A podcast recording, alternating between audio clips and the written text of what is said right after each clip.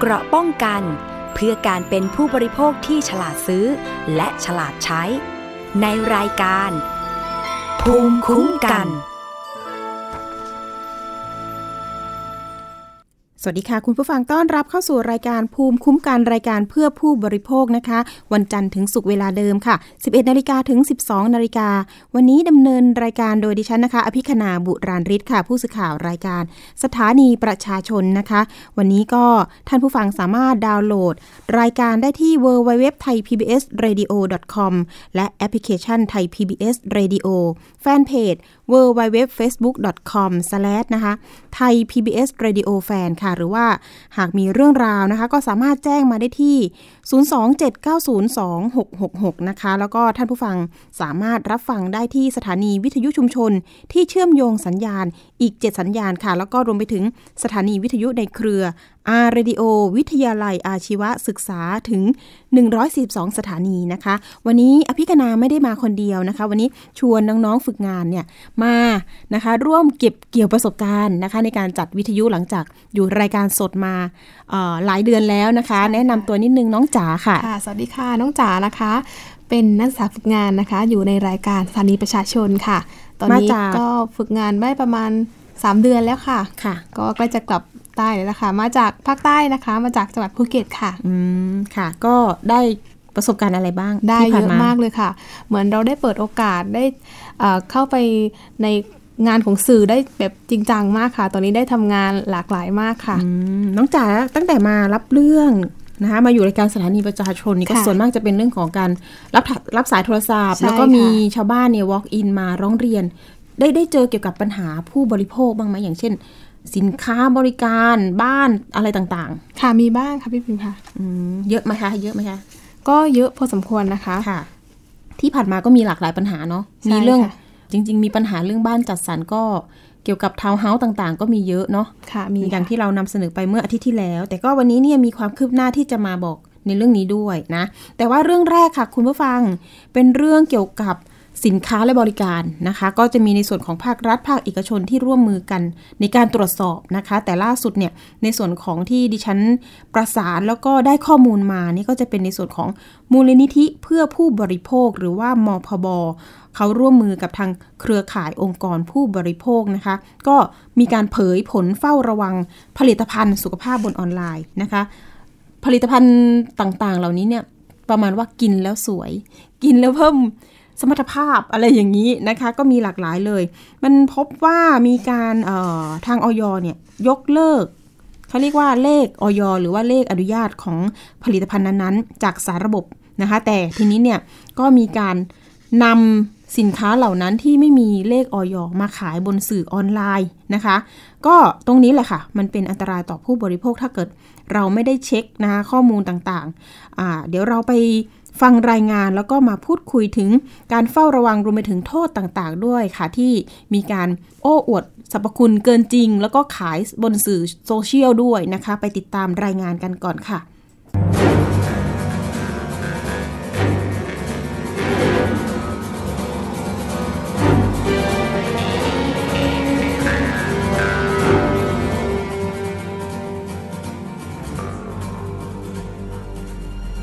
ธิเพื่อผู้บริโภคหรือมพบ และเครือข่ายองค์กรผู้บริโภค เปิดเผยถึงผลการเฝ้าระวังผลิตภัณฑ์สุขภาพตลาด และสื่อสังคมออนไลน์ โดยสุ่มเก็บตัวอย่างผลิตภัณฑ์สุขภาพบนออนไลน์จำนวน 100 รายการ จากทั้งห้างออนไลน์ และจากสื่อสังคมออนไลน์ได้แก่ Facebook Instagram และ Line ตั้งแต่วันที่ 22 พฤศจิกายน ถึง 31 ธันวาคม 2562 โดยนางสาวสถาพรอารักษ์วัฒนะ นักวิชาการมพบกล่าวว่า จากการเฝ้าระวังผลิตภัณฑ์สุขภาพในสื่อออนไลน์ พบว่ามีผลิตภัณฑ์สุขภาพ 40 รายการ ที่ถูกสำนักงานคณะกรรมการอาหารและยาหรืออยยกเลิกเลขสารระบบแล้ว อีกทั้งยังมีการใช้ข้อความโฆษณาเกินจริงหรือเป็นเท็จ โดยใน 40 รายการแบ่งเป็นผลิตภัณฑ์ลดน้ำหนัก 29 รายการ หรือคิดเป็นร้อยละ 72.5 ผลิตภัณฑ์เพื่อรักษาโรค 6 รายการ หรือคิดเป็นร้อยละ 15 ผลิตภัณฑ์เพื่อผิวขาว 3 รายการ คิดเป็นร้อยละ 7.5 และผลิตภัณฑ์เสริมสมรรถภาพทางเพศ 2 รายการ หรือคิดเป็นร้อยละ 5 จากการประชุมหารือในเวทีความร่วมมือ การจัดการปัญหาผลิตภัณฑ์สุขภาพผิดกฎหมายในสื่อออนไลน์ ร่วมกับออยและหน่วยงานที่เกี่ยวข้อง ได้ข้อสรุปว่าห้างออนไลน์ต่างๆ ควรมีการใช้แอปพลิเคชัน Programming Interface หรือ API เชื่อมกับหน่วยงานกำกับดูแล เช่นออยกรมพัฒนาธุรกิจการค้า สำนักงงานคณะกรรมการคุ้มครองผู้บริโภคหรือสคบ และห้างออนไลน์ รวมถึงการแสดงการเชื่อมโยง ให้ผู้บริโภคเข้าถึงข้อมูลได้อย่างสะดวก ซึ่ง API เป็นช่องทางการเชื่อมต่อ เพื่อแลกเปลี่ยนข้อมูลจากระบบหนึ่งไปสู่ระบบอื่น ๆ ที่สะดวกรวดเร็วปลอดภัย นอกจากนี้สำนักงงานพัฒนาธุรกรรมทางอิเล็กทรอนิกส์ หรือสอพทอ หรือแอดดา กำลังมีการดำเนินการให้เกิดระบบตรวจสอบสื่อออนไลน์ได้ตลอดเวลา หากพบข้อมูลที่คาดว่าจะเกิดผลกระทบต่อผู้บริโภค ระบบดังกล่าว จะส่งไปตรวจสอบกับหน่วยงานที่เกี่ยวข้อง และมีการประชาสัมพันธ์ให้กับผู้บริโภค และหน่วยงานที่เกี่ยวข้องอื่น ๆ ทราบทันที นอกจากนี้ทางมพบยังเปิดเผยอีกว่า หากผู้ใดขายสินค้าที่ถูกยกเลิกเลขออยแล้ว เข้าข่ายความผิด 2 มาตรา ตามพระราชบัญญัติอาหาร พศ 2522 คือผู้ใดขายอาหารไม่มีเลขออยมีโทษปรับไม่เกิน 30,000 บาท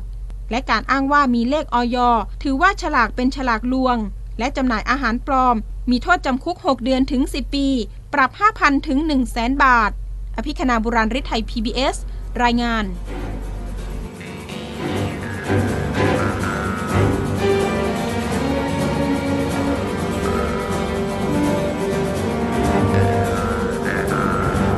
ค่ะในสัปดาห์ที่ผ่านมานะคะ ทางดิฉันเองก็ได้มี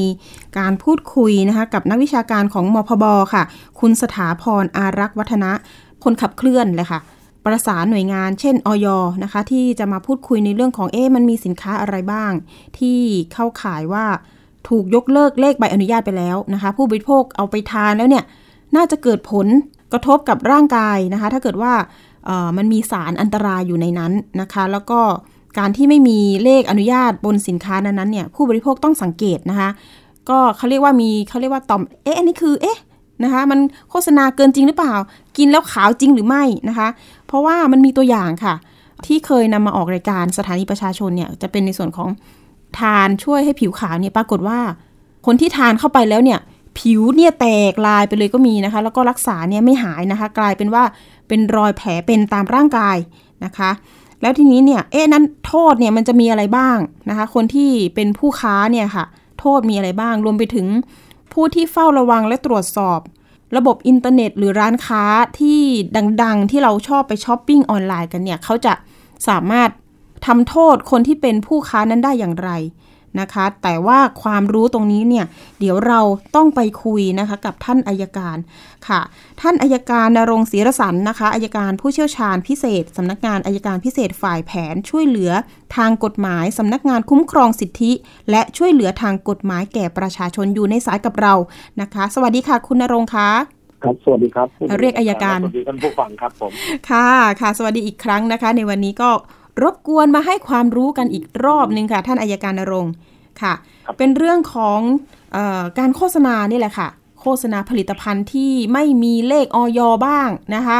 ตรงนี้นี่แหละมันจะเป็นผลกระทบกับผู้บริโภคยังไง ถ้าเกิดว่าเออเราไม่ได้สังเกตนะคะ แล้วก็นำมาทานนะคะ ตรงนี้ให้ความรู้ยังไงดีคะสะท้อนยังไงดีคะครับก็โดยหลักแล้วก็เป็นไปตามที่ทางมูลนิธิ นะครับ เพื่อผู้บริโภคนะครับ ที่ได้ให้ข้อมูลไปนะครับ ว่าผู้ที่ประกอบธุรกิจหรือประกอบกิจการที่เป็นเรื่องของอาหารและยานะครับท่านจะต้องปฏิบัติให้ถูกต้องนะครับ ตามพระบัญญัติอาหารนะครับ 2522 นะครับ ซึ่งทางกระทรวงผู้รับผิดชอบโดยตรงตามกฎหมายฉบับนี้ก็คือท่านปลัดกระทรวงสาธารณสุขนะครับ แล้วก็หน่วยงานที่รับอนุญาตหรือไม่อนุญาตนั้นก็คือท่านเลขาธิการคณะกรรมการอาหารและยานะครับเพ ราะฉะนั้นหน่วยงานหรือเอกชนรายใด หรือผู้ประกอบการรายใดที่ผลิตสินค้าประเภทอาหารและยาพวกนี้นะครับท่านต้องดูว่าสินค้าของท่านเนี่ย เข้าข่ายสินค้าที่เป็นประเภทอาหารและยาหรือไม่มีกฎหมายควบคุมอยู่สองส่วนนะครับ ส่วนหนึ่งก็คือ สินค้าของท่านนั้นที่ท่านผลิตขึ้นมา ท่านผลิตโดยโรงงาน ตามท่านหยัดโรงงานอุตสาหกรรมหรือไม่นะครับ อย่างเช่นว่าใช้คนยี่สิบคนหรือเครื่องจักรกี่แรงม้าอะไรนี้ครับตามกฎหมายใหม่ที่กำหนดผมจำตัวเลขไม่ได้นะครับถ้าคุณผลิตโดยโรงงานพวกนี้แล้วนะครับ อันดับแรก สินค้านี้เป็นสินค้าควบคุมฉลากตามพระราชบัญญัติคุ้มครองผู้บริโภค 2522 มาตรา 30 ถ้าสินค้าโดยผลิตผลิตโดยโรงงานตามคำนิยามของพระราชบัญญัติ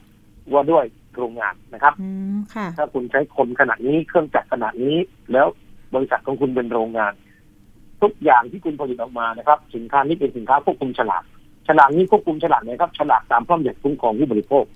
ก็คือวันเดือนปีที่ผลิตข้าวคำเตือน ข้อแนะนำคำแนะนำนะครับ วันหมดอายุท่านต้องติดฉลากค่ะถ้าผลิตโดยสินค้าประเภทนี้อืมในขณะเดียวกันถ้าสินค้าของท่านเป็นประเภทอาหาร หรือที่เป็นอาหารหรือยาค่ะกินเป็นอาหารเสริมกินแล้วเป็นประโยชน์อย่างโน้นอย่างนี้ที่ท่านว่า ท่านก็ต้องเอาสินค้าของท่านเนี่ย ไปให้คณะกรรมการอาหารหรือยาตรวจพิสูจน์ ว่านี่คืออาหารหรือยาตามพรบอาหารหรือไม่ ถ้าเป็นอาหารหรือยาตามพรบอาหาร ท่านก็ต้องถูกควบคุมโดยพระบัญญัติอาหาร2522จะมีเลขออยเรียบร้อย เมื่อเป็นอาหารตามพรบอาหารปั๊บเนี่ย การควบคุมฉลากสินค้า การดำเนินการต่างๆ ก็มาใช้พรบอาหารทันทีเลยครับอืมนั่นคือความต่างกันตรงนี้นะครับ ถ้าไม่ใช่อาหาร แต่ถ้าผลิตด้วยโรงงาน ต้องควบคุมฉลากโดยพรบคุ้มครองผู้บริโภคค่ะแต่ถ้าเป็นอาหาร แล้วก็เป็นอ่าสินค้าที่ต้องขออนุญาตออยท่านจะควบคุมฉลากหรือการโฆษณาโดยพรบอาหารนั่นคือความต่างของมันนะครับเพค่ะราะฉะนั้นเมื่อเป็นอาหารนะครับ ท่านจะต้องขออนุญาตโดยจะมีเลขออยกำกับอยู่ในสินค้าของท่านว่าสินค้าของท่านเป็นอาหารประเภทใดอืมการโฆษณานะครับ การใช้ฉลากการใช้สารผสมอะไรต่างๆ นั้นออยจะเป็นคนพิจารณาว่าท่านจะติดจะโฆษณาได้อย่างไรค่ะ โดยเฉพาะการใช้เลขออยปลอม หรือใช้เลขออยของคนอื่นอ่าออยเลขจริงนะครับ แต่เป็นของคนอื่นค่ะที่ประกอบกิจการท่านก็เอามาพิมพ์ใส่เข้าไปในกระดาษของท่านเขาเรียกว่าเป็นการใช้ฉลากสินค้าลวงอืมนะครับลวงให้คนอื่นเข้าใจผิดว่าสินค้าของท่านมีออยทั้งที่ไม่มีออย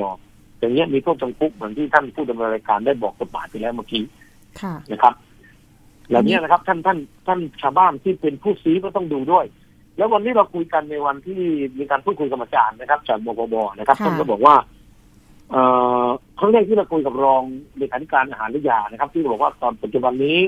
เรามีแอปของอาหารและยาคณะกรรมการอาหารและยา ท่านสามารถโหลดเข้าไปได้เลยนะครับ ท่านมีซื้อสินค้าตัวหนึ่งท่านเห็นเลขออย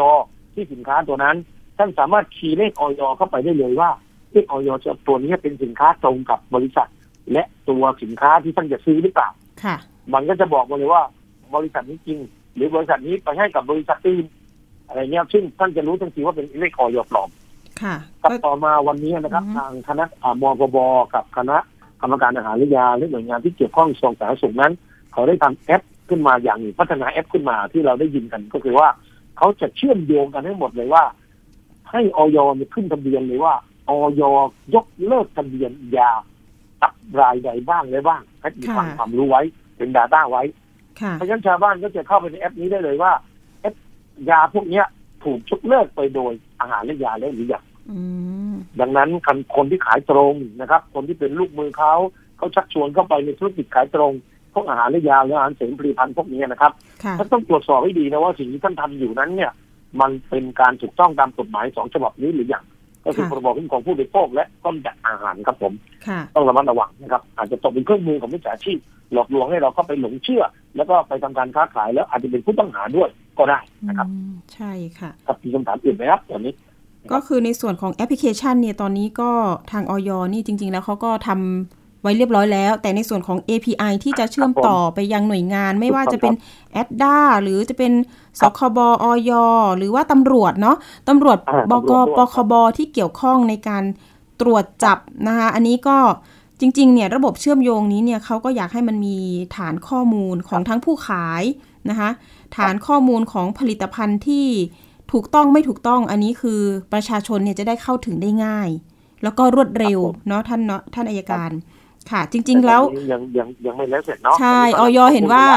อยู่ระหว่างการนำเสนอเมื่อวันที่ 16 มกราคมที่ผ่านมา อันนี้ก็เดี๋ยวเรามาลุ้นกันแหละว่าจะเสร็จเมื่อไหร่อย่างไรนะคะ ค่ะ ในส่วนของทางท่านอายการนรงค์เห็นว่า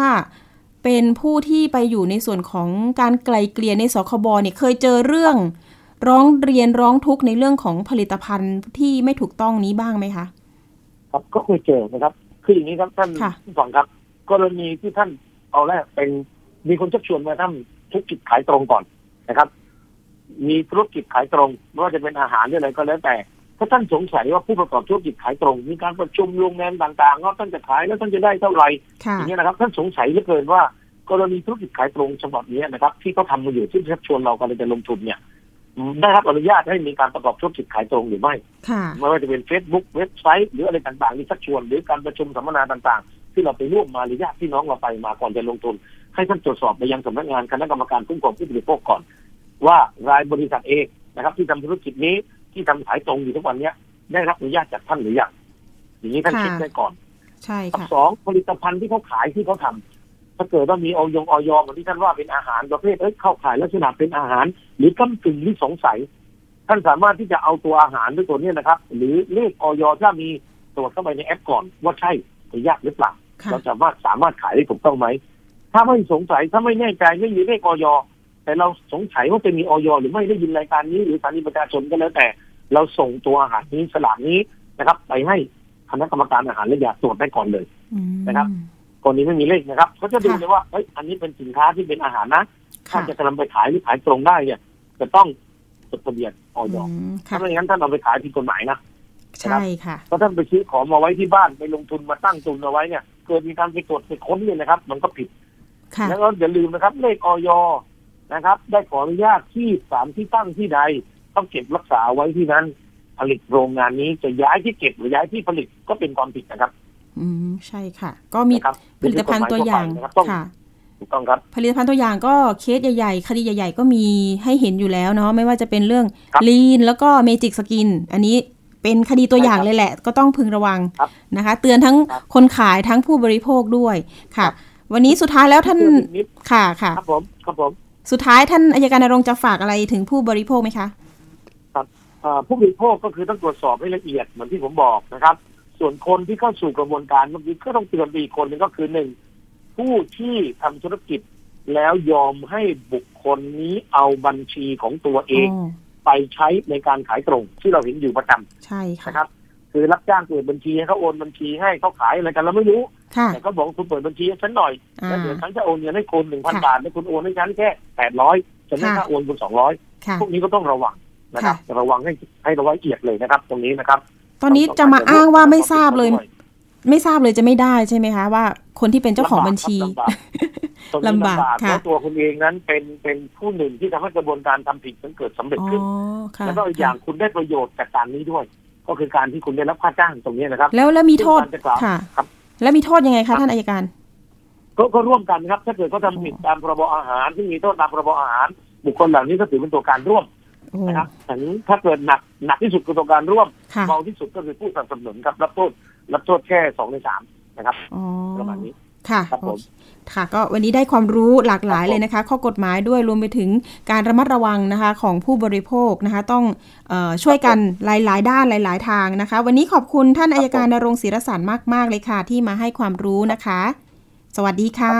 ขอบคุณครับ สวัสดีครับค่ะ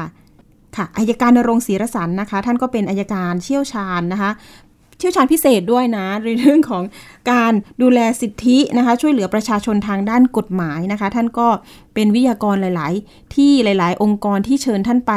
ในการพูดคุยนะคะรายการสถานีประชาชนก็เชิญท่านมาเป็นสัปดาห์เนี่ยทุก ๆ สัปดาห์นะคะ เดี๋ยวดูวันนะคะว่าท่าน มีคิววันไหนเนี่ยเราจะเอ่ออาจจะสัมภาษณ์พิเศษในเรื่องของข้อกฎหมายที่จะนำมาฝากผู้บริโภคได้ด้วยนะคะ ในรายการวิทยุของเรานะคะ ไปเรื่องต่อไปกันเลยค่ะ เรื่องที่สองค่ะน้องน้องจ๋านะคะน้องจ๋ายังอยู่กับเราค่ะยังอยู่น้องจ๋าค่ะแล้วก็คุณผู้ฟังเรื่องของความคืบหน้าบ้านจัดสรรนะคะ บ้านจัดสรรที่เรานำเสนอไปเมื่อสัปดาห์ที่แล้ว เป็นการร้องเรียนเรื่องสาธารณูปโภคนะคะ หลังจากผู้ที่เอ่ออยู่ที่จังหวัดชลบุรีนะคะ หมู่บ้านแห่งนี้ ไปซื้อหมู่บ้านนะคะ เป็นทาวน์โฮมสองชั้น ปรากฏว่าอยู่มา 4-5 ปีเนี่ยสาธารณูปโภคไม่เรียบร้อยนะคะ ก็มีการร้องเรียนไปยังตัวแทนเจ้าของโครงการนะคะ ปรากฏว่ารับปากค่ะว่าจะแก้ให้แต่ปรากฏว่าผ่านมา 3 ปีนะคะ 3 ปีแล้วเนี่ยก็ไม่ ไม่เสร็จสักทีนะคะ และวันนี้เองเนี่ยทางลูกบ้านบอกว่าทนไม่ไหวแล้วก็เลยร้องมาที่สื่อนะคะ สัปดาห์ที่แล้วเรามีการเชิญนะคะ ตัวแทนทางผู้ร้องนะคะ นั่นก็คือลูกบ้านรวมไปถึงประสานไปที่โครงการนะคะ โครงการก็ไม่ได้ปฏิเสธนะคะ ก็ยินดีมาชี้แจง รวมไปถึงบอกข้อเท็จจริงว่าเฮ้ยที่ผ่านมาเนี่ยมันเกิดปัญหาอะไรบ้าง ในส่วนนี้เนี่ยเราก็มีการประสานหน่วยงานที่เกี่ยวข้องไม่ว่าจะเป็นกรมที่ดินเลยนะคะ สคบเองเลยนะคะ ก็แต่ในส่วนนี้เนี่ยอยู่ในส่วนของกรมที่ดินที่มาดูแลนะคะ ยังไม่ถึงขั้นที่ว่าเอ้ยสคบนะ ฟ้องให้ชาวบ้านหน่อยนะ อะไรอย่างนี้ คือถ้าเกิดเรื่องไหนเนี่ยที่เจรจากันได้เนี่ยเราก็อยากจะให้มีทางออกในการที่จะเจรจากันนะคะ แล้วก็ณวันนี้เนี่ยหลังจากเราออกอากาศไปเมื่อวันพุธที่แล้วนะคะ ทาง ตัวแทนนะคะโครงการเนี่ยก็บอกว่าได้เข้าไปนะคะทำแผนเพื่อที่จะแก้ไขในแต่ละจุดว่าอย่างนั้นนะคะ ไม่ว่าจะเป็นถนนหนทางไฟทางรั้วรอบขอบชิด แล้วก็บางบ้านไม่มีราวบันไดนะคะคุณต้องจ๋าค่ะค่ะ ราวบันไดไม่มีตอนนี้เข้ามาติดหรือยังอะไรยังไงนะคะ มีใครตกบันไดหรือเปล่านะคะ เพราะว่าบันไดที่ดิฉันไปสำรวจเนี่ยค่อนข้างจะสูงชันนะคะ ไม่เหมือนบ้านของดิฉันนะ มันจะมีแบบ ขึ้นไปสักสิบขั้น แล้วก็มีจุดเลี้ยวนะ จุดพักเลี้ยว อันนี้คือเหมือนกับว่า คือตรงไป 12 ขั้นปุ๊บ แล้วมันชันมากนะคะ ผู้สูงอายุไม่สามารถที่จะแบบเดินขึ้นโดยที่ไม่มีราวบันไดคืออันตรายมากเหมือนกันนะคะ เห็นว่าล่าสุดเนี่ย ทางโครงการก็นำราวบันไดไปติดให้แล้ว ก็ยังเหลือไม่อีกกี่หลังนะคะ ที่ที่จะเสร็จนะคะ แต่ว่าเดี๋ยวเรามีสายของลูกบ้านนะคะ ที่จะมาบอกความคืบหน้าว่า ตอนนี้เนี่ยทางเจ้าของโครงการเนี่ย มีแผนที่จะทำแล้วก็เขาขอเวลากี่วันนะคะ ที่จะเข้าไปดูแลจัดการให้เรียบร้อยแล้วเสร็จนะคะ หลังจากรอมานานกว่า 3 ปีว่าอย่างนั้นนะคะ เดี๋ยวเราไปคุยกับคุณพัทรพรพิทักษ์นะคะ ลูกบ้านบ้านจัดสรรที่ตำบลหนองหงอำเภอพานทองอยู่ในสายกับเรา สวัสดีค่ะ คุณพัทรพร สวัสดีค่ะ ค่ะ สวัสดีค่ะ เมื่อพุธที่แล้วนะ คุณพัทรพรก็ได้มาเป็นตัวแทนนะคะ พูดคุยสะท้อนปัญหา จริง ๆ แล้วเป็นเคสตัวอย่างให้กับประชาชนแล้วก็ผู้บริโภคด้วยเนาะ แล้วล่าสุดนะคะ ถามคุณพัทรพรนิดนึง ตอนนี้เนี่ยทางตัวแทนโครงการเนี่ยเขาเปลี่ยนทีมที่จะเข้าไปแก้ไขจริงหรือเปล่าคะ ค่ะ เบื้องต้นนะคะจากที่แพทย์จะได้ติดตามหลังจากวันพุธที่ได้มีการแจ้งว่าอ่าจะดำเนินการตามอ่าจะดำเนินการต่อเนื่องนะคะ ตอนนี้ล่าสุดอ่าทางโครงการได้มีแผนการดำเนินงานมาติดประชาสัมพันธ์ที่อ่าบอร์ดของขับเขาโครงการเรียบร้อยแล้ว แล้วก็แจ้งเปลี่ยนแปลงผู้ดูแลโครงการเรียบร้อยแล้วพร้อมให้เบอร์ติดต่อประสานงานอ่าผู้ดูแลโครงการท่านใหม่แล้วอะนะคะค่ะปัจจุบันอืม ค่ะ แล้วเอ่อการตอนนี้เอ่อเรื่องของราวบันไดจากเท่าที่แพทย์ทราบนะคะ ก็ได้มีการติดให้แล้ว แต่คิดว่าน่าจะยังไม่ครบ เพราะว่าเบื้องต้นเอ่อได้สอบถามตัวแทนโครงการ แจ้งว่าเอ่อช่วงนี้อะค่ะ ในระหว่างนี้มันอาจจะเป็นช่วงเอ่อหยุดตรุษจีนแล้วก็หลังหลังเทศกาลตรุษจีนก็น่าจะมีการดำเนินงานให้อย่างต่อเนื่องนะคะอืมก็ขอเวลาหลังจากนี้อีกกี่วันคะหลังจากตรุษจีนนะคะ ตอนแรกอะนะคะ ที่ได้มีการตกลงกันเนาะว่าในส่วนของรั้วโครงการหรือว่าสระว่ายน้ำอ่าที่ที่สามารถแก้ไขปัญหาได้ก่อน ก็ตอนแรกที่ตกลงกันนั้นก็คือ 15 วัน ก็ตอนนี้คิดว่าน่าจะหลังจากตรุษจีนน่าจะได้มีการดำเนินการอะนะคะ แล้วก็ส่วนเรื่องถนนที่มีการชำรุดขอบทางมีการชำรุดอะไรอย่างนี้ค่ะ ก็ได้มีการดำเนินการแล้ว แต่ก็บางบางจุดก็ยังดำเนินการยังไม่เรียบร้อยก็ คิดว่ามันน่าจะหยุดช่วงตรุษจีนตามที่ตัวแทนโครงการได้ได้แจ้งไว้อะค่ะค่ะค่ะ แล้วในส่วนค่ะตรงที่เป็นที่เก็บขยะล่ะคะ อันนั้นก่อนหน้านั้นมันมีปัญหาอะไรนะคะ ตรงจุดนั้นนะคะจุดวางขยะนะตอนนี้ที่ที่เราทราบปัญหาหลัก ๆ เลยคือว่าใครถังขยะไม่พอก็คือเหมือนกับว่าลูกบ้านของเรามันมีประมาณสามร้อยจุดสี่ร้อยหลังคาเรือนอะนะคะ แล้วก็เอ่อถังขยะเองจริงๆเนี่ยมีประมาณยี่สิบถัง ซึ่งมันมันค่อนข้างน้อยมากสำหรับการให้บริการของหน่วยงานราชการ แต่เห็นทางเอ่อตัวแทนโครงการเรียกว่าเดี๋ยวหลังจากนี้อะค่ะ ก็จะมีการประสานงานกับทางหน่วยงานราชการที่เกี่ยวข้องที่ดูแลในพื้นที่ของของเราอะนะคะ เข้ามาเข้ามาปรับปรุงแก้ไขให้อาจจะเป็นการเพิ่มทางหรืออาจจะเป็นมาตรการอื่นในการเอ่อดำเนินการให้เพื่อไม่ให้มันเกิดปัญหาคือมีทั้งกลิ่น เหม็นอะไรค่ะพวกเนี้ยแล้วก็ขยะล้นอะไรอย่างเงี้ยนะคะ ที่ผ่านมาที่มันเกิดก็คือปัญหาตรงนี้นะคะอืมแต่จุดตรงที่พักขยะตรงนั้นน่ะ เรามองว่ามันอยู่หน้าหมู่บ้าน จริง ๆ น่าจะอยู่ท้ายๆดีไหมคะ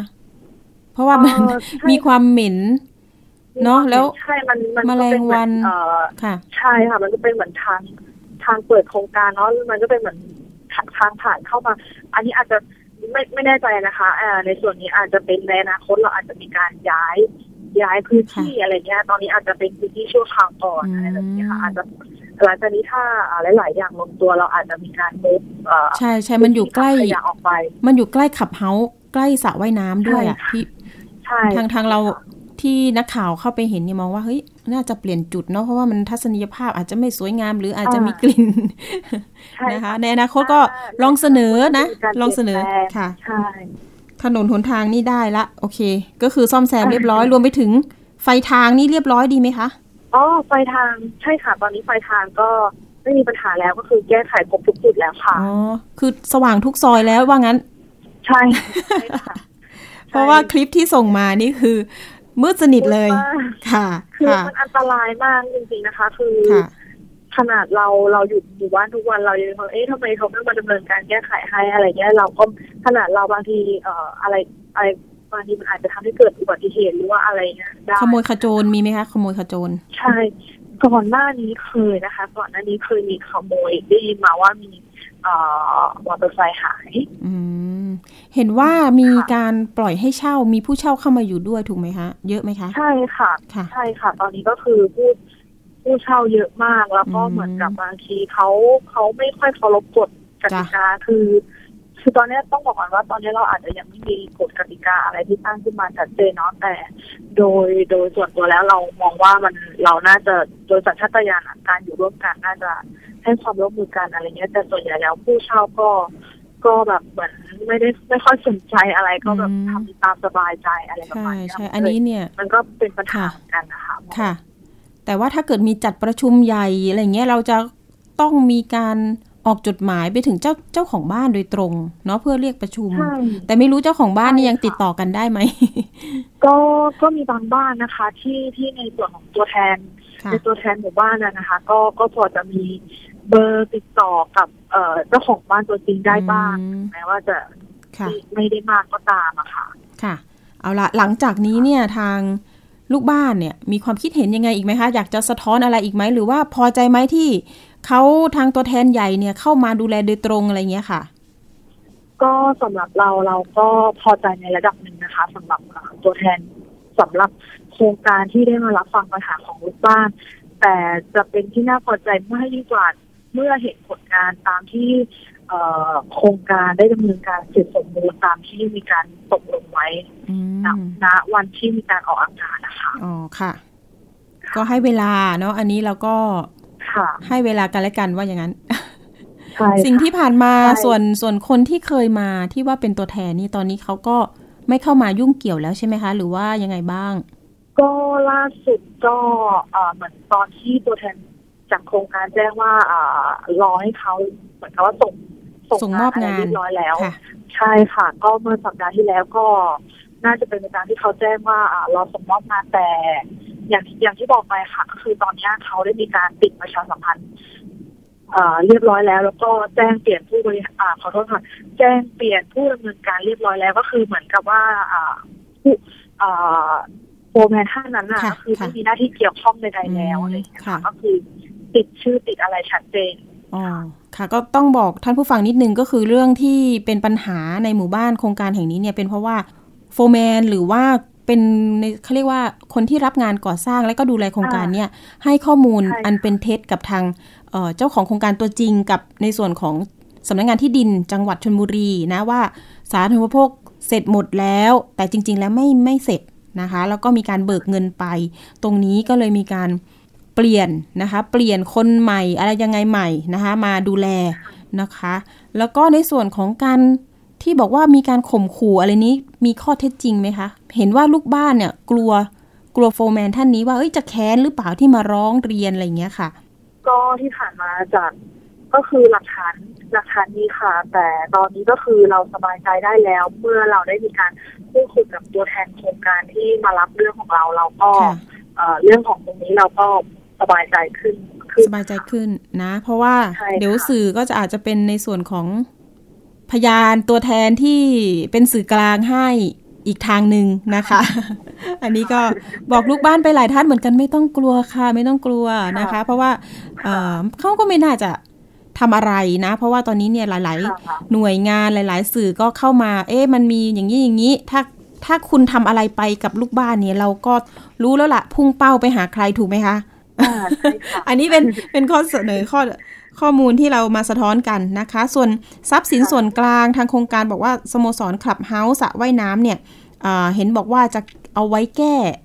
ขั้นสุดท้าย ตอนนี้ขอแก้ไขสาธารณูปโภคให้เรียบร้อยก่อนว่าอย่างนั้นนะคะ ซึ่งสระว่ายน้ำเนี่ยมันต้องดูแลเยอะนะคะ ต้องจ้างบริษัทที่เอ่อได้คุณภาพมาตรฐานเนี่ยมาจัดการดูแลให้ว่าอย่างนั้น นะคะ เอาล่ะใช่ค่ะ วันนี้ก็ขอบคุณตัวแทนของลูกบ้านที่ตำบลหนองหงส์นะคะอำเภอพานทองจังหวัดชนบุรีมาก ๆนะคะ ที่มาสะท้อนแล้วก็มาบอกความคืบหน้าให้กับท่านผู้ฟังได้รับฟังกันนะคะ เป็นตัวอย่างเคสหนึ่งที่ซื้อบ้านจัดสรรบ้านทาวน์โฮมนะคะ มันจะต้องดูไปถึงขั้นตอนไหนหรือจะต้องรักษาสิทธิ์กันยังไงนะคะ วันนี้ขอบคุณคุณพัทรพรพิทักษ์มากนะคะ ค่ะขอบคุณค่ะ สวัสดีค่ะค่ะสวัสดีค่ะ เป็นไงคะคุณผู้ฟังฟังปัญหาแล้วก็อีกมากมายเลยทีเดียวในการซื้อบ้านนะคะ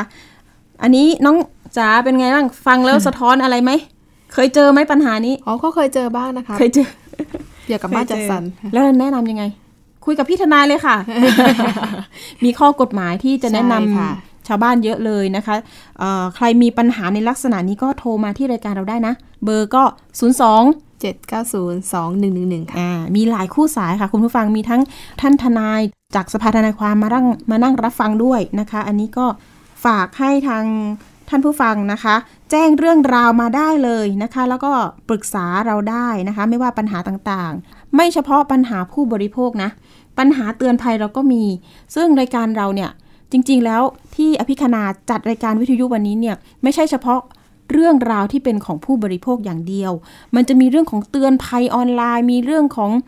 ปัญหาที่เกิดการช่อโกงกันเกิดขึ้น ปัญหามวลชนที่ได้รับผลกระทบนะคะ จากการหลอกลวง ซึ่งวันนี้เนี่ยเอามาแจมเป็นท้ายท้ายท้ายรายการในวันนี้ในเรื่องของถูกหลอกนะคะถูกหลอกอีกแล้วนะคะ เรื่องนี้เนี่ยเราเคยเตือนภัยนะคะ เป็นเรื่องของการหลอกลวงทำอาชีพเสริม ในการแพ็คสินค้าแพ็คของกิฟต์ช็อป นะครั้งนี้เนี่ยเป็นเพจ Facebook บ้านเฮงเฮงนะคะที่มาชักชวนแล้วก็ให้กลุ่มสมาชิก หรือว่าคนที่สนใจที่จะทำงานพิเศษเนี่ยคือเหมือนกับว่าชักชวนให้มาเป็นแม่ทีม แล้วก็หาลูกทีมนะคะเพื่อที่จะสร้างยอดขายเนี่ยได้มากๆแล้วก็ได้เปอร์เซ็นต์นะคะไม่ว่าจะเป็นคอมมิชชั่น ค่าแรง ค่าสินค้าที่เราซื้อไปเนี่ยก็มีการ ซื้อมากตามเป้าหมายของเขาแจกทองด้วยนะอ่าทำเหมือนเอ๊ะแชร์ลูกโซ่หรือเปล่านะคะ ตรงนี้แหละทางผู้เสียหายเนี่ยเกิดขึ้นเลยทั่วประเทศพันกว่าคนโอ้พันกว่าคนนะคะ คุณผู้ฟัง พันกว่าคนเนี่ยสมัครซื้ออุปกรณ์จากร้านนี้นะคะ บ้านเฮงเฮงนะคะ เห็นว่าเจ้าของเพจเนี่ยเป็นคนจังหวัดตากนะคะแล้วก็ดำเนินเรื่อง เปิดร้านเนี่ยผ่าน Facebook เนี่ยตั้งแต่ปี 61 แล้วนะคะ ก็สร้างความน่าเชื่อถือนะคะในการเหมือนกับว่าครั้งแรกเนี่ยคนที่มาซื้ออุปกรณ์เนี่ยก็ได้อุปกรณ์ไป จากนั้นก็แพ็คไม่ว่าจะเป็นกิฟต์ยางรัดผมหรือว่าจะเป็นพวกเม็ดโฟมลูกปัดอะไรนี้มีหมดนะคะแพ็คเสร็จก็ส่งให้ร้านสมมุติว่าซื้อเท่าไหร่เอ่ยซื้อ 1,000 จะได้เงินคืนพันห้าอะไรประมาณนี้ มันก็จะมีหลายแบบหลายโปรอะค่ะหลายโปรโมชั่น สมมุติว่าคนที่มีงบเยอะหน่อย ซื้อ 1 0 0 0 0แสนเนี่ยก็จะได้ร้อยละ 2 ของยอดขาย ซื้อ 1 ล้านเนี่ยได้ยอดร้อยละ 12 ของยอดขายนะคะก็มีแม่ทีมเนี่ยประมาณ 70 กว่าแม่ทีม มีแม่ทีมหนึ่งที่ดิฉันเห็นตัวเลขเนี่ยโอ้โหเสียหาย 10 กว่าล้านอย่างเงี้ยบางคนล้านกว่าบาทอย่างนี้นะคะ เดี๋ยวอย่างนี้ เรื่องนี้เนี่ยล่าสุดเนี่ยมันมีการไปร้องเรียนนะคะกระทรวงยุติธรรมนะคะ กระทรวงยุติธรรมศูนย์ยุติธรรมสร้างสุขนะคะ โดยคุณสามารถเจนชัยจิตวณิชเนี่ยก็ออกมารับเรื่องนะคะ ก็มีการเตือนภัยกันเลยค่ะ ว่าก่อนหน้านี้เนี่ยก็มีในส่วนของผู้เสียหายเนี่ยจากเพจหลาย ๆ เพจที่ถูกชวนให้ทำแพ็คสินค้าแพ็คกิฟต์ช็อปแบบนี้เนี่ยมากมายเลยทีเดียว มีบางบ้านบางเพจเนี่ยตอนนี้เนี่ยอยู่ระหว่างการพิจารณาของ DSI ว่าจะรับเป็นคดีพิเศษหรือเปล่านะคะ แต่ว่าที่จังหวัดตากเนี่ยค่อนข้างจะมี ความคืบหน้านะคะว่ามีการจับกลุ่มตัวเจ้าของเพจได้แล้วนะนะตั้งแต่เมื่อวันศุกร์ที่แล้วว่าอย่างนั้น เอาละเดี๋ยวเรามีสายของตัวแทนผู้เสียหายอยู่ในสายกับเรา คุณเอ สวัสดีค่ะ สวัสดีค่ะ ค่ะ คุณเอ ผู้เสียหายจากจังหวัดสุขโขทัยนะคะ คุณเอคะลงทุนเนี่ยไปเท่าไหร่เอ่ย ตอนนี้ที่เสียหายอยู่ก็รวมรวมสี่แสนค่ะโอ้รวมของญาติด้วยกี่คนคะคุณเอที่ลงทุนกัน หมายถึงที่ตอนนี้ที่เสียหายอยู่ใช่ไหมค่ะ ในกลุ่มของเราเนี่ยสี่แสนเนี่ย มีแบบจำนวนคนกี่คนคะ ประมาณห้าคนค่ะห้าคน ตอนแรก ๆ นี่ทำไปปุ๊บได้เงินไหมคะ ช่วงแรกได้ค่ะ ได้ยังไงคุณเออธิบายนิดนึง หลักการตลาดเขาทำยังไงคะอ่าตอนแรกที่เขากำหนดก็ประมาณห้าสิบวันได้รับเงินหลังจากที่เราส่งงานไปถึงร้าน อย่างถ้าส่งงานวันนี้นับไปอีกห้าสิบวันเขาก็จะมีอ่าแจ้งวันที่โอนให้เรา ก็คือค่ะเหมือนช่วงแรกๆอะค่ะ เขากำหนดวันที่โอนให้เราก็ได้รับเงินตามนั้น เราก็จะลงแบบต่อเนื่องเมื่อได้รับเงินก็ลงต่อ แต่หลังๆมา มันจะมีพวกโปรทอง เหมือนเขาสั่งมาเอ่อเป็นโปรที่เขาแจ้งว่า ลงสามหมื่นก็จะได้ทองครึ่งสลึง ลงสองหมื่นก็ได้ทองหนึ่งกรัมอืมหนึ่งหมื่นก็ได้ทองสี่สิบหกอะไรเงี้ยค่ะ แล้วก็คือว่าในช่วงเนี้ย ได้ทั้งเงินด้วยได้ทั้งทองด้วย ก็เลยทำให้มีคนสนใจสั่งงานกันเยอะ แล้วก็มีครั้งล่าสุดเนี้ยค่ะ ที่เขาไม่จ่าย เขาอ้างเหตุผลยังไงคะที่ที่ไม่จ่ายอะค่ะอ่าเมื่อวันที่สิบสี่อ่าเมื่อวันที่สิบห้าธันวาเขาป่วยเข้าโรงพยาบาลแล้วหลังจากนั้นมาก็คือเขาอ้างว่าเขายัง ยังไม่พร้อมโอน ยังไม่สะดวกโอน เอาไว้วันที่สิบสามมกราคมหกสามเขาจะโอนให้กับทุกคนที่ถึงกำหนดตามตารางตรวจงานขึ้นว่าใครต้องโอนวันที่เท่าไหร่เขาจะไล่โอนตามกำหนดพร้อมกับคนที่สั่งงานไปแล้ว เราต้องการเงินค่าอุปกรณ์คืน เขาก็จะโอนคืนให้อืมแต่พอมาเมื่อวันที่11มกราคมปี63ที่ผ่านมา เขามาแจ้งว่าเขาไม่มีเงินโอนให้ เนื่องจากว่าทางร้าน ที่รับซื้องานไปขายต่อที่กรุงเทพไม่จ่ายเงินให้เขา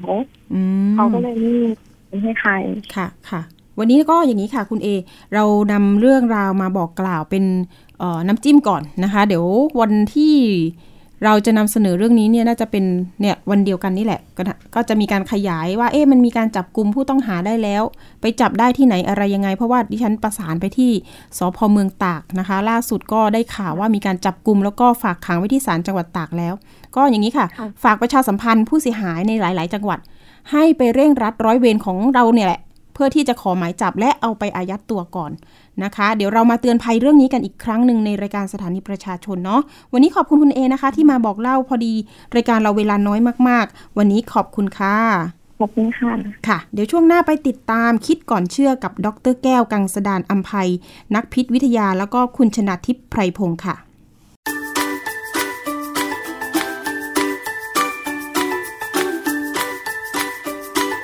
ช่วง คิดก่อนเชื่อพ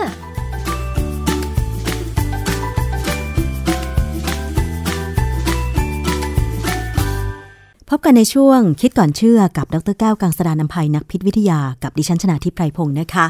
พูดถึงเชื้อไวรัสโคโรนา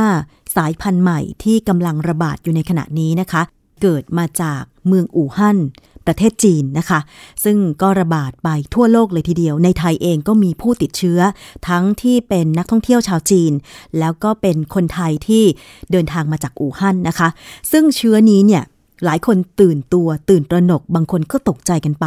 เราจะมาเรียนรู้ในแง่ของพิษวิทยาค่ะว่าจริง ๆ แล้วเนี่ยเชื้อโรคไวรัสโคโรนาสายพันธุ์ใหม่ตรงนี้เนี่ยนะคะ มันมีความอันตรายหรือว่าน่าหวาดกลัว แล้วก็พอที่คนเราจะป้องกัน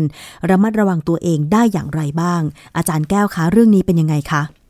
คือผมจะคุยในลักษณะของคนที่ไม่ได้เรียนมาทางชาไวรัสวิทยานะค่ะ เพราะว่าผม ผมเคยลงวิชาไวรัสวิทยา สมัยสมัยเรียนปริญญาตรีเนี่ยนะแล้วก็มีความรู้สึกว่าคนที่เรียนวิชาคนที่ทำงานทางด้านเนี้ยต้องเสี่ยงตายมากเลย เพราะว่ามีอาจารย์ท่านหนึ่งที่สอนผมเนี่ยก็ติดเชื้อไวรัสและรักษาไม่หายอืมก็ทรงๆอยู่อย่างนั้นน่ะค่ะ ก็มาสอนหนังสือได้นะฮะแต่ว่าก็ต้องดูแลร่างกายให้ดีให้แข็งแรง คือไวรัสเนี่ยจริง ๆ แล้วมันไม่ใช่สิ่งมีชีวิต มันเป็นเราเรียกใช้คำว่าเป็นปาร์ติเคิลหรือเป็นอะไรอย่างหนึ่ง ซึ่งองค์ประกอบเนี่ยมันจะเป็น กรดนิวคลีอิกซึ่งอาจจะเป็น DNA หรือ RNA ก็ได้ แล้วก็มีโปรตีนหุ้มอยู่ ไวรัสเนี่ยนะ มันไม่มีการหายใจ มันไม่มีการสร้างพลังงาน แล้วมันก็ไม่สามารถสืบพันธุ์ด้วยตัวมันเองได้ แต่ว่าถ้ามันเข้าไปถึงโฮสต์หรือเจ้าบ้านเนี่ย ที่เหมาะสมเนี่ย มันสามารถเข้าไปในเซลล์ของเจ้าบ้าน แล้วเข้าไปแทรกตัวกรดนิโคลิกเนี่ยเข้าไปใน DNA หรือ DNA ของเจ้าบ้านเนี่ย แล้วบังคับให้เซลล์เจ้าบ้านเนี่ยทำองค์ประกอบของไวรัส พอเสร็จปั๊บก็ประกอบตัวเองเป็นไวรัส จากนั้นก็เซลล์ก็ระเบิดซึ่งทำให้เซลล์ตายค่ะเพราะฉะนั้นไวรัสเนี่ยเราอยู่กับมันได้ไหม เราอยู่กับมันได้ เพราะว่าจริง ๆ มันก็มีลอยอยู่ในอากาศ เรื่อยๆนะฮะเพียงแต่ว่าเรารับมันเข้าไปแค่ไหน แล้วก็มันเรามีระบบภูมิต้านทานที่จะต่อสู้มันได้ดีขนาดไหนอืมคือ ไวรัสที่ไม่เหมือนแบคทีเรียนะค่ะแบคทีเรียเนี่ยพอเข้าไปในร่างกายเราแล้วเนี่ย ระบบภูมิต้านทานเราจะสู้ทันทีเลยค่ะแต่ไวรัสเนี่ย เนื่องจากว่ามันเล็กมากแล้วมันก็ไม่ได้ดูเหมือนกับจะเป็นเซลล์ที่มีอะไรชัดเจน จนกว่าเมื่อไหร่ก็ตามที่มันเริ่มภารกิจของมันในเซลล์เนี่ย มันจะสร้างโปรตีนบางตัว มาอยู่ที่ผนังเซลล์ของ host ของเจ้าบ้านทำให้ระบบภูมิต้านทานเริ่มจำได้ว่าเซลล์นี้ผิดปกติอ๋อได้อีกอันหนึ่งก็คือว่าเซลล์ที่ถูก ไวรัสเข้าไปเนี่ยเขาจะสร้างสัญญาณส่งออกมาให้เซลล์รอบๆตัว ว่ามีไวรัสเข้ามาอยู่ในเขาแล้วนะให้เพื่อนๆเซลล์เนี่ย ระวังตัวเตรียมต่อสู้ ซึ่งการเตรียมต่อสู้เนี่ย มันก็จะมีภูมิต้านทานมาช่วยบ้างมีนู่นมีนี่มาช่วย ถ้าเราแข็งแรงเราสู้ไวรัสได้นะฮะเพราะฉะนั้นการติดไวรัสเนี่ยไม่ได้หมายความว่าตอนติดแล้วต้องตาย แต่การติดไวรัสนี่มันลำบากนิดหนึ่งตรงที่ว่ามันไม่มีการป้องกันไม่มีการ ช้วัคซีนชนิดที่ว่าชะงัดมันจากแบคทีเรียอืมวัคซีนป้องกันไวรัสไข้หวัดใหญ่เนี่ย ก็ได้ผลบ้างในระดับหนึ่งวัคซีนป้องกันโรคเอดส์ไม่ได้ผลเลย ไม่มีค่ะยังหาไม่ได้นะฮะเพราะฉะนั้นในกรณีของโคโรนาไวรัสเนี่ย มันก็ยังเป็นไวรัสที่ยังไม่มีวัคซีน ที่สำคัญคือไอ้เจ้าโคโรนาไวรัสเนี่ยมันมาจากมันมักจะมาจากสัตว์ แต่พอมันมาจากสัตว์เนี่ย โอกาสที่มันจะเข้าไปในร่างกายของคนเนี่ยก็คือการกินสัตว์เข้าไปก่อน แล้วถ้าสัตว์ที่เราเอามากินเนี่ย เราปรุงให้มันสุกมันก็หมดปัญหาค่ะ สุกคือสุกจริง ๆ นะหมายความว่าถ้าสัตว์นั้นถึงแม้ว่าจะมีโคโรนาไวรัสอยู่ในตัวของมันเอง แต่ถ้าเราทำให้สัตว์มันสุกร้อยเปอร์เซ็นเรากินเข้าไปก็ไม่เกิดปัญหาใช่ไหมคะอาจารย์ มันไม่ควรเกิดปัญหา ถ้ามันสุกร้อยเปอร์เซ็นจริงๆค่ะแต่ปัญหาก็คือว่าบางครั้งเนี่ยเราปรุงสุกไม่ร้อยเปอร์เซ็นแต่โดยหลักการนะ ถ้าสัตว์ตัวไหนติดไวรัสเขาก็สั่งเลยว่าอย่ากกิน อย่างหมูเนี่ย มันมีโรคที่เขาต้องเอาหมูไปฝังเป็นเยอะๆนะก็ติดไวรัสต่างๆ เนี่ย ก็ต้องจัดการทิ้งเลยฆ่าทิ้งเลยค่ะ แต่ถ้าไม่รู้ แล้วทำให้มันสุกจริง ๆ มันก็ไม่ถึงกับจะติดได้ง่าย ๆ หรอกนะฮะแต่ประเด็นคือเวลาเราปรุงอาหารเนี่ย บางครั้งเราชอบ สุกๆดิบๆหรือเอาง่ายๆเลยก๋วยเตี๋ยวเนื้อสดเนี่ยจะสังเกตไหมว่าเนื้อสดเนี่ยเขายังแดงๆอยู่ ผมไม่กินเลยค่ะก๋วยเตี๋ยวเนื้อสดเนี่ยเพราะว่าผมมีความรู้สึกว่ามันยังมีน้ำเลือดอยู่ค่ะนะมันยังไม่สุกอะ เพราะฉะนั้นถ้าอยากโอกาสอย่างเงี้ย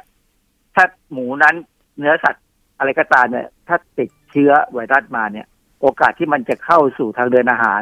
และถ้ามันเป็นไวรัสที่ตรงกับเจ้าบ้านหรือโฮสต์หรือมนุษย์เนี่ยนะถ้ามันสามารถจะเข้าเซลล์มนุษย์ได้เนี่ย มันก็เริ่มก่อตัวได้ค่ะ อาจารย์คะถามนิดนึงสำหรับเนื้อสัตว์ที่อาจารย์บอกว่า อย่างเช่นเนื้อลวกแล้วยังเห็นสีแดงๆ เหมือนเลือดอยู่เนี่ยนะคะ อันนั้นหมายความว่า ถ้าสมมติว่าสัตว์นั้นมีเชื้อไวรัสอยู่ มันยังสามารถแพร่เชื้อสู่คนกินได้ใช่ไหมคะได้ครับ เพราะว่าบางส่วนของเนื้อสัตว์ยังไม่ยังไม่อยู่ความร้อนเต็มที่นะฮะไอ้ที่ง่ายที่สุดก็คืออาหารทะเล อาหารทะเลเนี่ย มีไวรัสชนิดหนึ่งชื่อโนโรไวรัส ซึ่งเป็นไวรัสสำหรับอาหารทะเลโดยเฉพาะ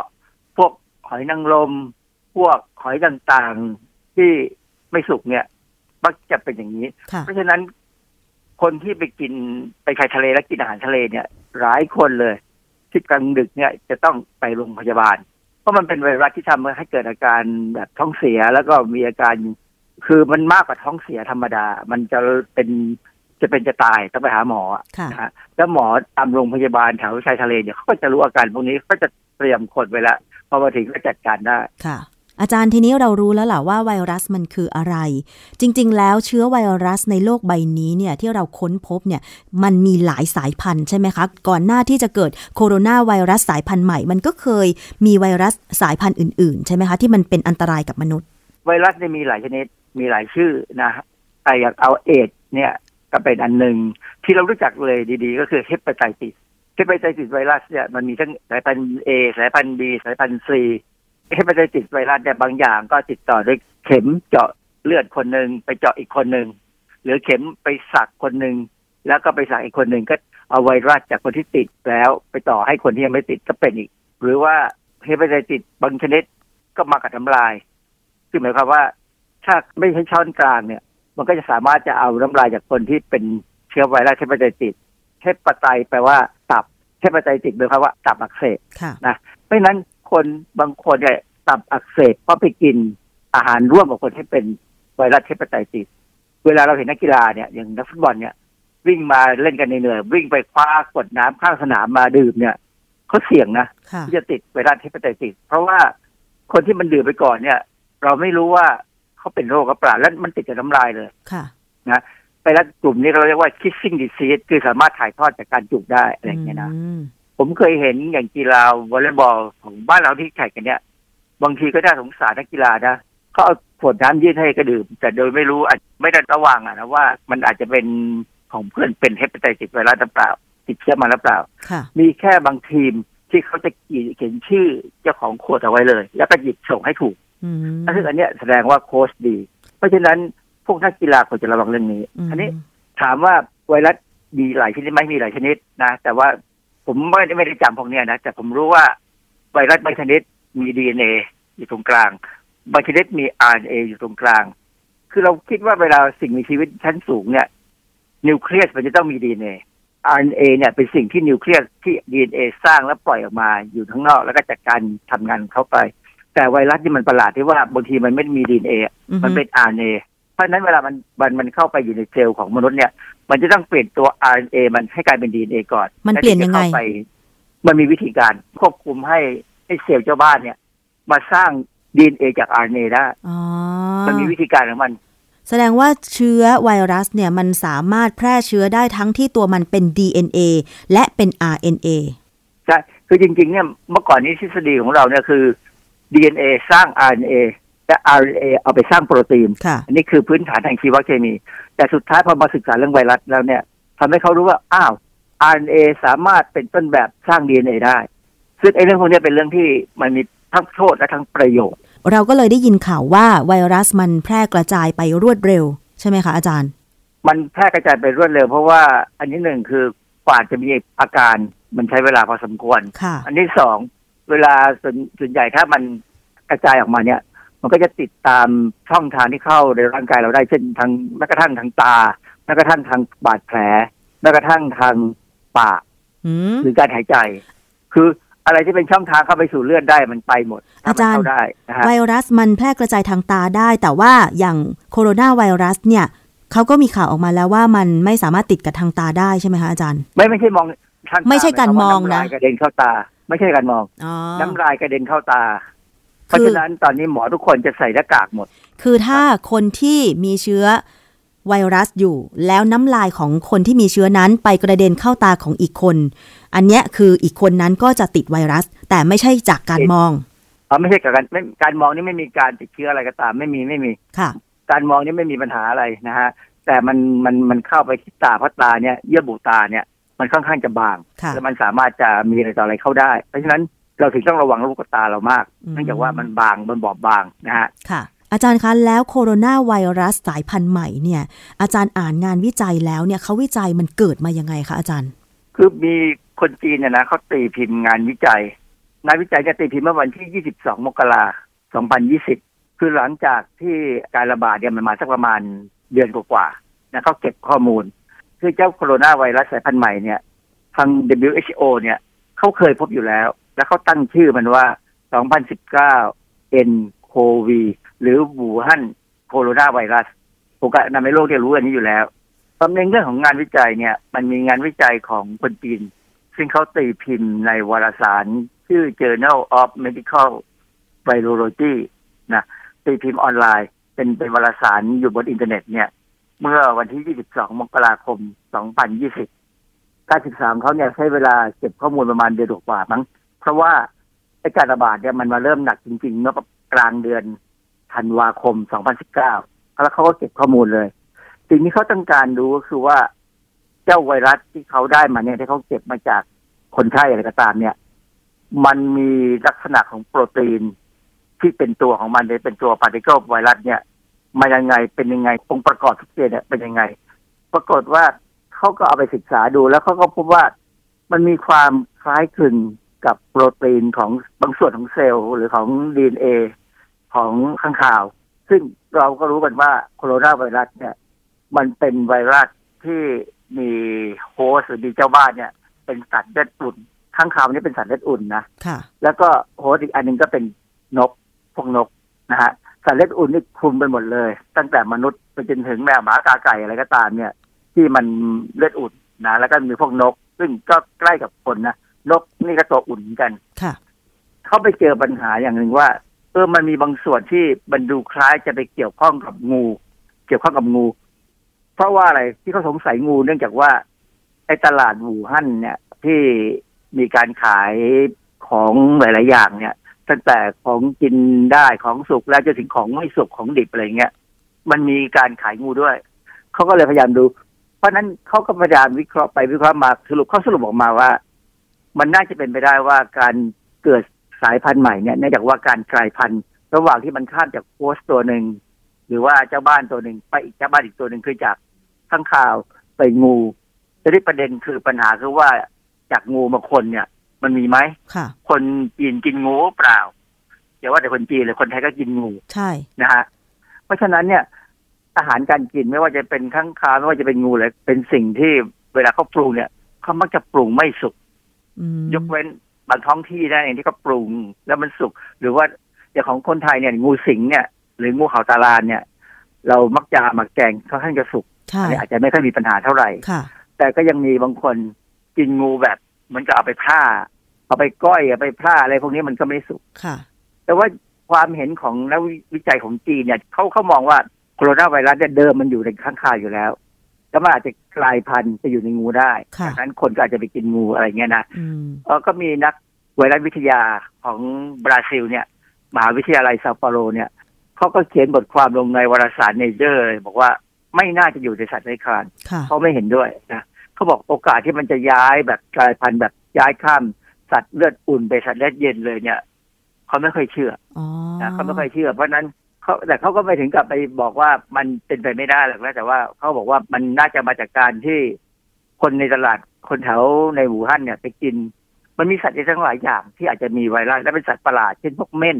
คือเม่นเนี่ยก็มีขายในตลาดที่หูฮั่นแล้วคนจีนก็กินด้วย คนไทยอาจจะกินมั่งเม่น มันต้องขอนผลเยอะนะ ใช่ค่ะ คือเม่นเนี่ยดิฉันทราบมาว่า คนสมัยก่อนเนี่ยเขากิน เพราะมันยังหาได้ แต่ปัจจุบันเนี้ยเม่นในเมืองไทยรู้สึกว่าสูญพันธุ์ไปแล้วหรือยังไงไม่ทราบเหมือนกัน คือตอนเนี้ยหากินยากแล้วค่ะ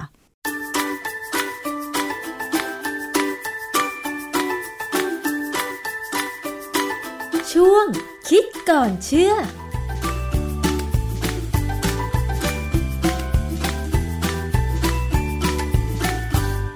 ค่ะวันนี้ก็เป็นเรื่องราวนะคะ ที่นำมาฝากคุณผู้ฟังวันนี้นะคะ ก็ ฝากถึงผู้บริโภคทุกท่านนะคะ มีเรื่องราวนะคะที่จะแจ้งหรือว่ามีอะไรที่จะร้องเรียนนะคะ ก็ประสานมาได้หลากหลายเบอร์ค่ะ ไม่ว่าจะเป็น 027902111 หรือว่าจะเป็นเบอร์ของทางรายการด้วยนะคะ วันนี้เวลาหมดแล้วค่ะ กลับมาติดตามรายการภูมิคุ้มกันรายการเพื่อผู้บริโภค กับดิฉันอภิคณาในวันพุธนะคะ เวลาเดิม 11นาฬิกาถึง 12นาฬิกาวันนี้ ดิฉันอภิคณาบุราริศและน้องจ๋าลาคุณผู้ฟังไปก่อนค่ะ สวัสดีค่ะวัสดีค่ะ ติดตามรับฟังรายการย้อนหลังได้ที่เว็บไซต์และแอปพลิเคชันไทย PBS Radio ไทย PBS ดิจิทัล Radio วิทยุข่าวสารสาระ เพื่อสาธารณะและสังคม